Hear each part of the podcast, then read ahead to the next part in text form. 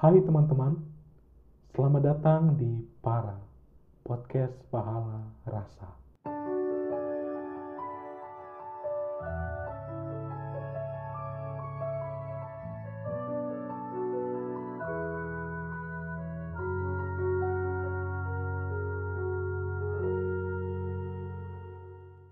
Ya, teman-teman, pada episode kali ini aku akan membahas tentang berbagi.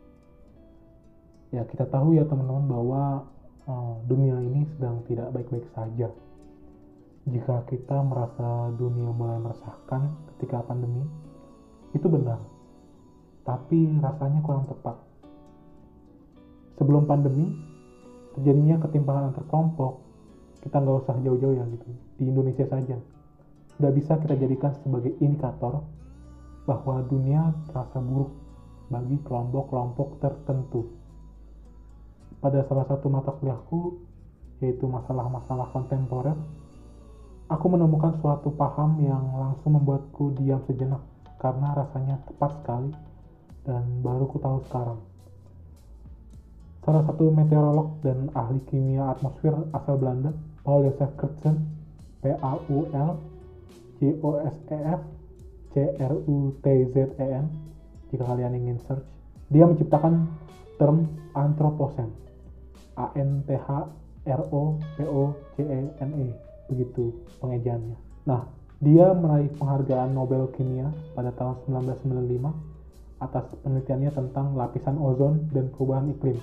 Dari penelitiannya tersebut, dia menyimpulkan bahwa dunia sedang memasuki era di mana dunia tempat tinggal manusia rusak karena manusia itu sendiri. Dengan penemuannya yang memperlihatkan bahwa lapisan ozon dan perubahan iklim terkait, tulisan terkait, akhirnya dia menciptakan term anthropocene. Mengapa?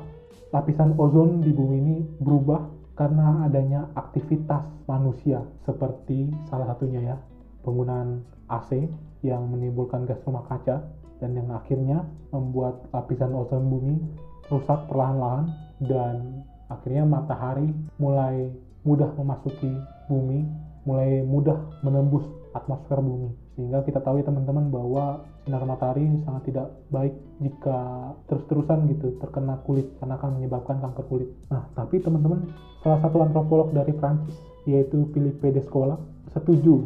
Dia setuju dengan pernyataan dari Paul Joseph Crutzen, tapi dia melihat bahwa sebetulnya bumi mulai rusak dengan adanya perubahan-perubahan permukaan bumi yang diakibatkan oleh aktivitas manusia itu sendiri. Dia melihat uh, bumi mulai berubah ketika zaman Holocene. Nah, berarti teman-teman sebetulnya kondisi meresahkan ini tidak hanya terjadi karena pandemi gitu, tapi bisa kita lihat sudah jauh sebelum pandemi sudah ada berbagai macam masalah yang akhirnya menyebabkan ketimpangan antara kelompok yang satu dengan kelompok yang lainnya.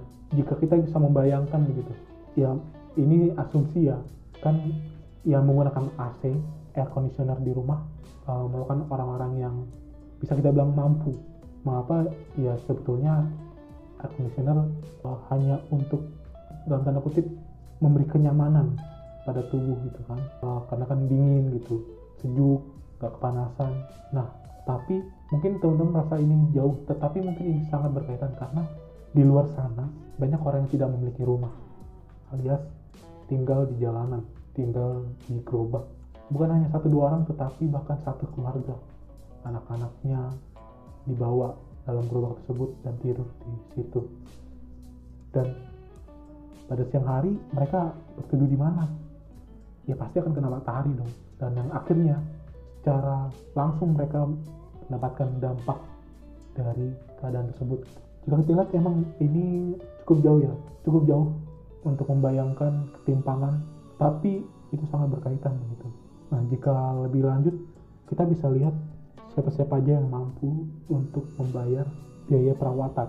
Orang yang memiliki AC tadi bisa saja membayar biaya perawatan dan untuk penyakit yang lainnya gitu, misalkan diare dan sebagainya. Tapi mereka yang mencari makan aja sulit apalagi di tengah pandemi begini gitu tapi balik lagi ketika zaman sebelum pandemi dan kembali lagi pada konsep antropocene kita melihat bahwa manusia memegang power untuk menentukan nasib bumi ini. Tadi kita sudah membicarakan tentang bagaimana manusia mempengaruhi perubahan ozon, lapisan ozon di bumi. Nah, jika kita tidak usah membahas yang terlalu tinggi, membahas tentang kimiawi, zat-zat kimiawi yang uh, dihasilkan oleh produk manusia yang merusak bumi gitu. Kita bisa lihat dari masalah-masalah sosial. Manusia tadi memiliki power dan dari situ kita bisa melihat bahwa alam aja bisa dipengaruhi bagaimana manusia itu sendiri dan apa yang mempengaruhi yaitu kepentingan inilah inilah yang uh, bisa kita lihat bahwa kepentingan manusia akan menyebabkan ketimpangan ketika seorang manusia memikirkan kepentingannya maka ada manusia lainnya yang dirugikan oleh kepentingan si manusia yang tadi dan akhirnya terjadilah ketimpangan dalam tingkat ekonomi gitu ya antara penguasa dan bawahan. Di sini teman-teman yang uh, aku bingung sebenarnya. Dan ya pandemi ini semakin memperjelas bagaimana ketimpangan itu nyata. Dua tahun terakhir lah aku mulai berpikir gitu, bagaimana ya setidaknya mengurangi ketimpangan ini. Bagaimana ya orang yang ada di jalanan akan memiliki rumah, rumah untuk tempat tinggal yang layak, bukan rumah kardus, tapi rumah. Berapapun ukuran ya sedikit ya aku cerita. Bukan aku ingin terlihat baik. Dan ini juga yang akhirnya membuatku untuk tidak membagikan bagaimana aku berbagi ke orang yang membawa gerobak, orang yang hidup di gerobak, orang yang tinggal di jalanan uh, dengan mendokumentasikan gitu dan membagikannya ke medsos, media sosial. Aku sih bingung teman-teman ya. Nah ini dia. Ada dua rasa yang bersimpangan. Ada dua sisi yang kita bisa lihat apakah itu salah atau benar. Yang pertama, ada orang yang membagikan atau sharing kegiatan berbaginya di media sosialnya. Dan ada juga orang yang istilahnya bergerilya gitu ya. Uh, tidak terlihat kamera gitu lah. Tidak didokumentasikan itu. Tapi dia berbagi. Aku ada di posisi kedua teman-teman. Mengapa karena aku takut dibilang pamer takut dibilang sok baik takut dibilang sok dermawan. Tetapi aku ada pergejolakan rasa gitu. Karena seharusnya aku bisa berbagi dan sharing ke teman-teman untuk bisa memiliki rasa berbagi juga yang sama denganku gitu. Tapi itu tadi aku merasa belum sanggup. Dan untuk orang yang membagikan atau sharing uh, kegiatan berbaginya itu aku justru melihatnya bisa dua sisi. Yang itu tadi yang sangat aku rasakan bahwa oh kayaknya orang ini pantas orang ini sok pamer orang ini sok baik sok dermawan. Dan begitu juga dengan rasa lainnya uh, perasaanku lainnya di mana oh ini orang ingin mengencourage orang lain untuk yuk berbagi. Nah inilah teman-teman yang bisa lihat bahwa uh, sebetulnya serba salah tetapi kita bisa balikan lagi ke manusianya itu sendiri. Kita bisa saja menyebut orang itu soal pamer atau soal uh, dermawan tapi kita tidak tahu bagaimana hubungannya dengan Tuhan. Apa motivasi dia untuk berbagi? Bisa saja dia ikhlas bahkan sangat ikhlas dan kita salah memikirkan atau berpikir bahwa dia itu soal pamer.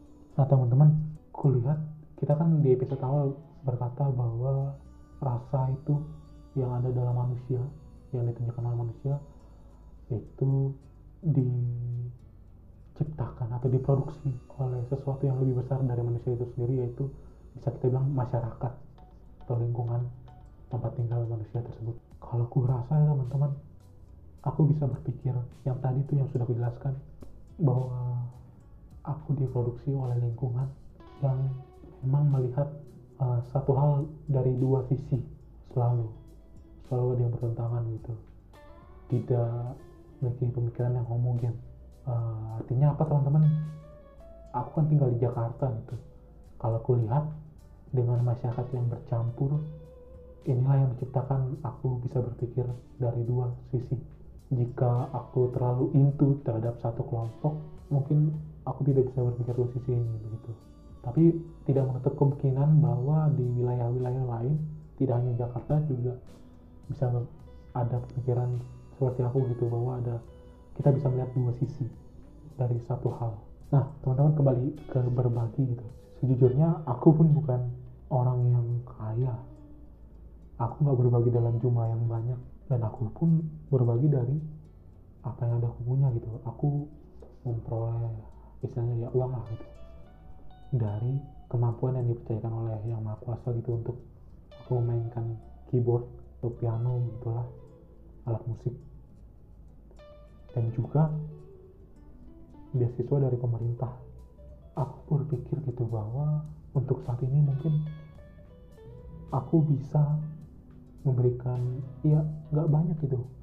Aku setiap jalan keluar rumah membagikan makanan ke orang-orang yang kulihat di jalanan gitu. Terutama yang uh, membawa gerobak. Tetapi nggak aku nggak bukan bawa dari rumah.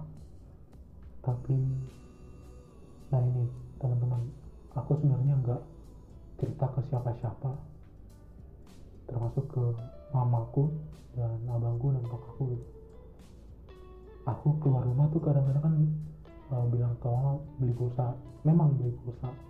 Atau juga beli keperluan alat tulis lah atau fotokopi dan sebagainya.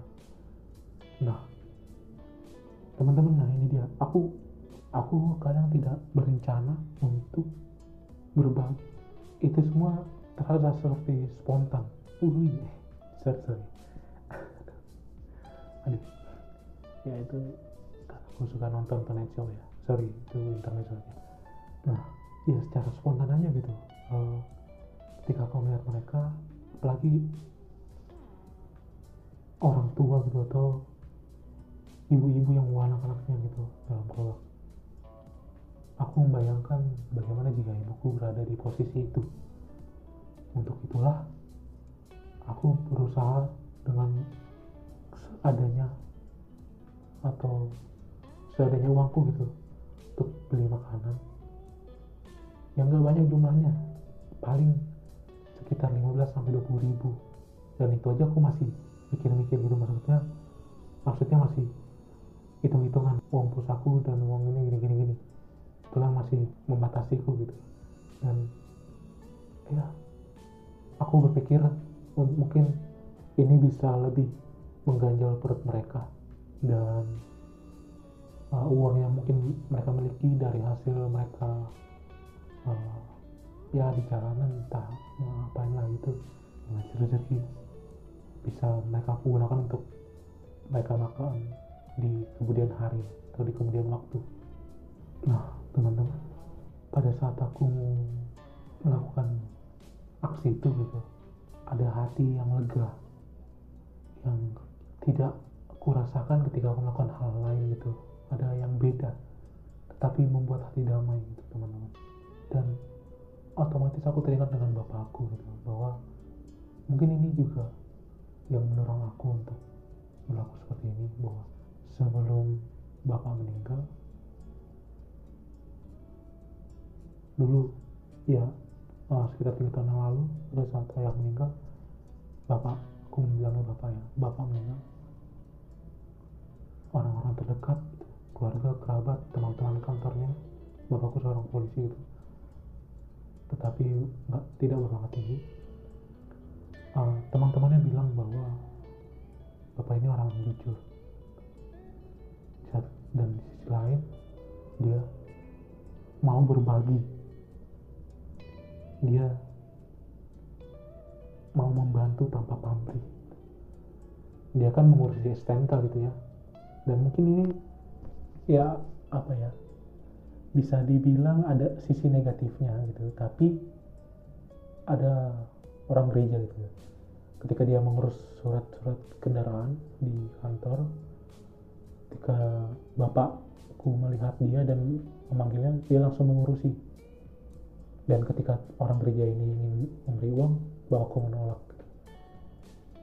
Ya teman-teman bisa lah lihat negatifnya itu bahwa harusnya ngantri dong hasil gini gini gini gini tetapi dia berbagi dengan tulus. Dia berbuat kebaikan dengan tulus tanpa pamrih. Itu dia yang mungkin ku pikir-pikir lagi. Oh iya ya. Aku bisa berbagi tanpa menuntut kebaikan atau tanpa menuntut balasan dari orang yang kubagi itu gitu. Dan jujur teman-teman aku melakukan ini kepada orang-orang yang strange. Maksudnya orang-orang yang bukan tidak aku kenal. Kalau aku kenal gitu aku merasa sulit gitu karena aku takut dibilang sok. Itu tadi teman-teman. Aku takut dibilang sok. Dan aku ketika aku berbagi dengan orang-orang yang tidak aku kenal dan aku mendokumentasinya aku takut lagi dibilang sok. Ketika orang tahu bahwa aku berbagi. Dan ini pertama kalinya aku cerita di wadah ini. Oh ya teman-teman. Mungkin teman-teman merasa episode ini terasa sedikit melebar ke mana-mana arahnya ke mana-mana tetapi satu hal yang ini aku tidak merancang ya teman-teman. Aku merancang gitu. Tetapi uh, untuk konklusinya aku tiba-tiba muncul berpikir seperti ini teman-teman bahwa terserah teman-teman mau berbagi seperti apa. Teman-teman tahu kapabilitas teman-teman. Teman-teman tahu kemampuan teman-teman. Teman-teman tahu apa yang teman-teman punya. Dan ketika merasa harus berbagi ya berbagilah teman-teman. Dan ketika ingin sharing atau menceritakannya ke orang lain? Aku kembalikan ke teman-teman. Motivasinya seperti apa? Dan ketika teman-teman berbagi dan sharing gitu dan merasa sudah menjadi lebih orang yang lebih baik uh, terima saja teman-teman dan coba berpikir lagi bahwa semua yang kita kasih ke orang lain itu adalah hasil kasih yang telah yang Maha Kuasa berikan ke kita sebelum-sebelumnya. Di tengah pandemi ini teman-teman saya bisa teman-teman lah untuk uh, berbagi. Dan uh, aku sedang berpikir teman-teman gimana caranya. Yang tadi di awal-awal aku bilang aku pengen uh, orang-orang yang ada di jalan ini memiliki rumah dan memiliki pekerjaan. Mungkin teman-teman ada yang ingin membantuku atau kita bisa bekerja sama aku tunggu teman-teman. Karena aku pun masih bingung dengan ah dengan kondisiku seperti ini. Dan yang mungkin mungkin ini aku diriku ini apa ya seperti melimit lemah membatasi kemampuanku gitu ya. Tapi ya kondisiku seperti ini saat ini mungkin aku tidak bisa berbuat banyak. Dan maka dari itu untuk saat ini aku hanya bisa berbagi melalui apa yang aku bisa. Dan semoga teman-teman mau bekerja sama denganku dan bisa memiliki koneksi dan bisa memiliki tujuan yang sama untuk membawa kasih di bumi ini untuk setidaknya menjadikan bumi yang telah rusak ini semakin lama semakin dirasakan damai oleh orang-orang yang merasa tertindas atau merasa kurang mampu saat ini. Ciao.